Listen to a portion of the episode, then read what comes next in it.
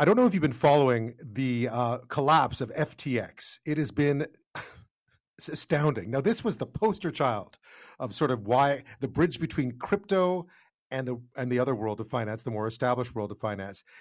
Um, there was a bankruptcy hearing, a Chapter 11 hearing in Delaware yesterday, where restructuring attorney James Bromley said that a substantial amount of assets have been stolen or are missing. Now, there are more than a million creditors who've lost money here who invested in this crypto exchange before it went completely down the drain.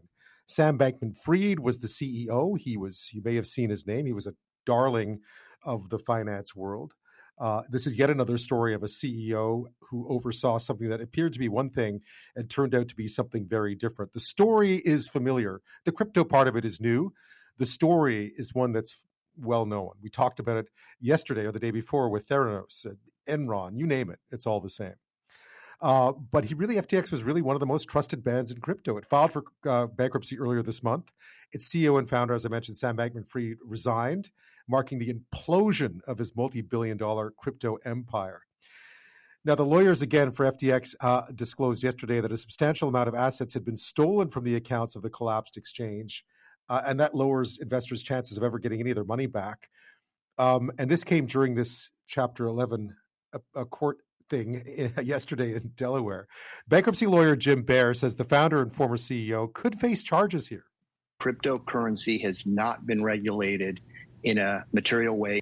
And because there is so little oversight, there's really room for abuse to take place. All right. So, what to make of all this? Because it's kind of hard to figure out exactly what happened unless you're paying very close attention. Um, essentially, it was a bit of a, according to allegations and pundits out there, it was a bit of a Ponzi scheme. It was also a bit of a plane crash, and we can learn from that, obviously. Um, but it also has eroded confidence in the industry itself, and it's sparked some liquidity crises at other crypto firms. So to try to decipher all of this is somebody who knows this world very well. Yesha Yadav is a law professor and the associate dean of the Vanderbilt Law School and uh, someone who's followed crypto very closely for a very long time. Uh, Yesha Yadav, thank you so much for your time. Ben, thank you so very much for having me. It's such a pleasure to be on your show today. So we've gotten a bit of a peek behind the curtains of FTX, um, and it looks like chaos, doesn't it? The FTX debacle would probably best be described as a complete cluster. Um, in fact, it's not just me saying it or other folks who are uh, commenting on it saying it. It's the actual current CEO saying it. Um, when you look at the bankruptcy filing by Mr. John Ray III, who is a eminent bankruptcy expert of 40 something years experience, in his opening acknowledgement in that filing, he basically said he'd never seen chaos like this before. And if you take a look at the filing, you'll see exactly why. Uh, most uh, bankruptcy filings in the U.S. go through some kind of order. You know, there's some kind of order to it. There's documentation. There's some understanding of what went wrong. Oftentimes, there is a facility in place to fund that bankruptcy. There are contracts that have to be dealt with that are included in the filing as to what to do with them. In the case of FTX, there's just pure, unadulterated Game of Thrones red wedding type of insanity that is falling off the page the minute you open it there is not there's no do- reliable documentation there's no understanding of where the money is there's no paper trail as to how to even find customer dollars here so um, this is uh, this is a chaos in the most perfect and epic sense. And I don't think even the bankruptcy courts have seen anything like it. And we're talking about just a huge amount of money. We're talking about significant amounts of money. The valuation put forward in the bankruptcy filing itself is between 10 to 50 billion dollars assets and liabilities. And so we are definitely talking about significant amounts of money. In terms of the actual customer money itself, that is certainly well over $10 billion.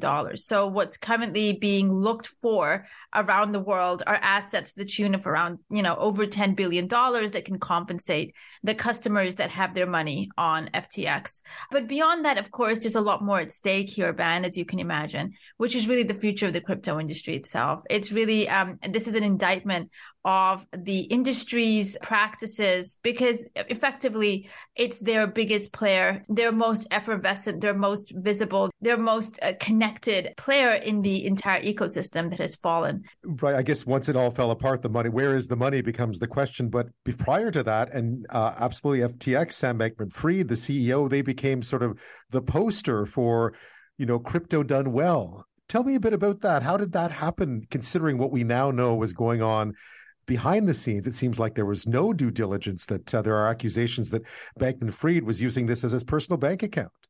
It's an incredible question because, in some sense, it's an indictment on every credible institution that we have in our marketplace that gives validation and that provides a sense of comfort and security to those who are putting their money into risk. So, for example, this is not just the regulators who were completely dazzled by Sam Bankman Fried. This is not just the Silicon Valley investors that were completely dazzled by Sam Bankman Fried. In fact, it's people within the crypto industry, you know, itself um, that were incredibly persuaded by Sam Bankman Fried and really put him forward as the representative, as the bridge between the crypto industry and the mainstream as a way to try and create crypto as an asset class that would be viable, that would be taken seriously, that would be considered to be safe, not just by financial market participants, but by the public as a whole. And so, you know, this is an incredible tale of something far deeper that makes us want to believe in the myth that one person, in fact, can do it all. And, you know, we see this in the case of the probably what's most galling for me is to see it in the case of the Silicon Valley investors, some of the hard, hardest noses, the hardest asses, you know, the Excel spreadsheet experts of the highest order, right? These are the folks that are taken in by him. If you look at Sequoia Capital's internal emails, it discusses the fact that they were enamored of Sam Bankman Fried. And so, we are seeing this deeply human failure exhibited at the institutional level that has resulted in these tens of billions of dollars worth of losses for FTX. A reminder that, that economics is often so human, right? Tell me a bit about uh, some of the institutional investors. Of course, in Canada, one of the big stories has been Ontario teachers pension plan had investments in FTX that they found quite secure. Not a ton of money, you know, in the grand scheme of things for them, but still significant, somewhere around $100 million. What to make of the due diligence that would have been done here, or were people just hoping not sort of fear of missing out if they didn't get involved early and really felt they needed to invest something in this burgeoning industry? Ben, there was probably definitely a lot of FOMO. Teachers Pension Plan was is not the only Canadian um, institution to be investing in crypto, as you know. The Québécois uh, Caisse de dépôt also invested in Celsius, for example, and that investment is certainly also in bankruptcy. And so there is definitely this sense of FOMO. What's interesting about the Teachers Pension Plan, though, is that the Teachers Pension Plan is actually famous for being a very good governor. So um, Teachers Pension Plan has this stellar reputation for exercising really close uh, due diligence on, on, corporate governance related matters. And as far as I understand it, this 95 million US dollar investment was undertaken after significant levels of internal review. So what does that tell you, right? This has gone through many different committees, risk committees to take a look at the viability of this investment, putting teachers' pensions into the FTX box. And it seemed to have passed those due diligence checks. Now, if you look at that passing and you look at the reality as is currently being exhibited, you have to ask questions. How could the diligence miss this? Now, certainly for us, in hindsight, it's very easy to look back and say, but obviously it was so evident that this thing was a house of cards. But when you look at some very obvious failures here, it's staggering as to why teachers, as well as the other venture capitalists like Sequoia and others, did not pick up on this. So, for example, some of the more egregious failures that have come to light include not having a board to speak of you know and and what does a board mean a board means accountability right as we see in the case of you know enron or theranos and other other places, having a board is essential to maintaining some kind of corporate governance and some some viability of the internal checks and balances. The auditing system was non-existent as far as I could tell. There have been audits, but the auditor, as it what Prager I believe it's called, has an office in the metaverse. These were the auditors that were coming to the fore. In terms of documentation, it appears that most of the record keeping was done by SBF and a group of sort of 10, 20, 30 somethings and the kind of quality of that Excel spreadsheet was galling with missing bits and pieces, with no kind of order to the particular entries that were being included, right? This was a this was an epic failure in internal record keeping. So how could these deeply problematic practices have passed muster at the highest echelons of investment decision making? That's something that's going to be studied for a long time to come. So what now? Because I can imagine that all those who may have played, may have been a little liberal with their due diligence when investing in FTX are certainly not going to make that mistake again. So, what happens to investments in crypto? It's anybody's guess, Ben. It's a very dark time for the crypto ecosystem. Um, this was obviously an industry that was riding high. Last November, valuations of over $3 trillion. And the outlook was that crypto was becoming much, much more mainstream, much more deeply connected into the traditional financial system in very different ways. And FTX was very much at the forefront of that normalization. And now look at it. It's barely standing. Many in the crypto industry itself, including those who are evangelists for crypto, are actually questioning how things will or can or could move forward.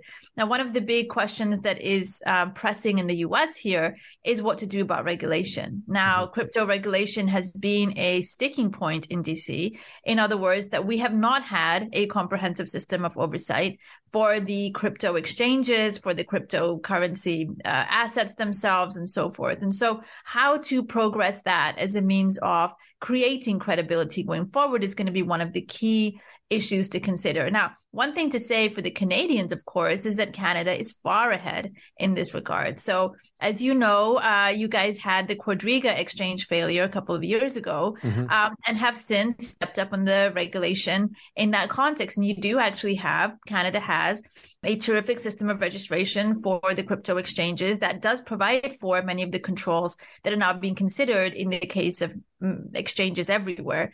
Now, the problem that Canada has faced, of course, is that the global regulatory climate has not done anything even close to what the Canadians have done. So it's very easy, for example, for Canadian cryptocurrency uh, enthusiasts to trade out offshore on exchanges like FTX International offshore. And so even though Canada has had its regulation, Canadians are still impacted. Canadian customers are impacted because they've been able to go offshore. So, you know, one of the big, you know, coming back to the original question, mm. what's the regulation going to look like? That's going to be a key decision point going forward and essential to figuring out if and how and when some kind of credibility can come back to this industry.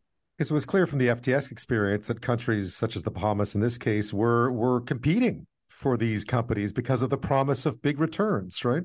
Absolutely, and the there has been an international competition to attract crypto capital to uh, local shores. So in the case of Bahamas, they actually created an act, the Digital Asset Registered Exchanges Act, the DARE Act 2020, and that was put forward as a comprehensive licensing system for crypto that attracted Sam Bankman-Fried as well as other exchanges to come to the Bahamas in order to set up. Now, we can see that this created actually a great deal of interdependence between the Bahamian economy and FTX. Now, if you go to Bahamas, as folks have been doing since this debacle, there is a lot of FTX in the Bahamas, right? So, as you mentioned, Ben, it's been a lot of buying and selling of real estate. There's been lots of, you know, employing of local folks. Um, and so this has created a dependence between the Bahamian economy and FTX. And now, obviously, that dependence is going to come to a crashing halt and actually result in, in potential losses for the for the Bahamian economy going forwards. As someone who's watched this space so closely for so long, Yesha, what do we walk away with then as, as people who haven't, who just heard sort of the evangelists talk about crypto, certain politicians championing crypto as some kind of alternative to inflation, for instance. What should we make of, of this collapse of FTX? Was this just um, an isolated incident, or is there something rotten within the whole idea? the idea behind i mean crypto is is essentially a technology and it is something that is not a singular kind of definitional entity. What that I mean, that's a a, very professorial way of saying that not all crypto is the same. So there are different kinds of crypto that exist in a way that could be considered to be safer. So, for example, there are these things called stable coins where you're supposed to have a one to one peg whereby one token equals one dollar. And these stable coins have approximated for payment related assets around the globe. Now, in Canada as well as in the US, we don't necessarily worry about the safety of our payment system. We don't worry about the safety of our monetary system. And so we can consider crypto to be a kind of asset that we can use to build wealth and take risk. But in other countries, for example, crypto is considered as something that folks actually rely on as part of their everyday economies because their local monetary systems are either unreliable or potentially dangerous to the extent that you don't want to give away your personal information to banks and authorities and the like. And so, for example, in countries like Cuba, Venezuela, sanctioned countries, uh, you know, crypto has been used quite a lot within local economies in order to get access to services when we're thinking about crypto, you know, we are, are obviously have to think about the economy that's grown around it, the greed, the the sense of impunity, the need to be ideologically away from regulation, and things that certainly point to a, a sense of renegade type of behavior within the industry. But at the bottom of it, it's a technology and how that technology is used, how that technology is considered is, is a question that's quite apart from what the behavior of the current crypto industry's iteration has been over the last four or five years. And, and certainly um, in the case of FTX is, as exemplified by it. Yesha Yadav, thank you so much. Ben, thank you so very much for having me. It was such a pleasure to speak to you today. 911. 911. 911. What's your emergency? Ah, I'm on a cruise ship. Ah, there was an explosion. Oh my God, the ship is sinking. I can't get out. There's water everywhere. We're going down. I've got a lock on your location. Stay with me. Hurry, hurry. Hello? Are you there? Help is on the way. Angela Bassett and Peter Krause return in an all-new season of 911 on a new night. Thursday, March 14th on Global. Stream on Stack TV.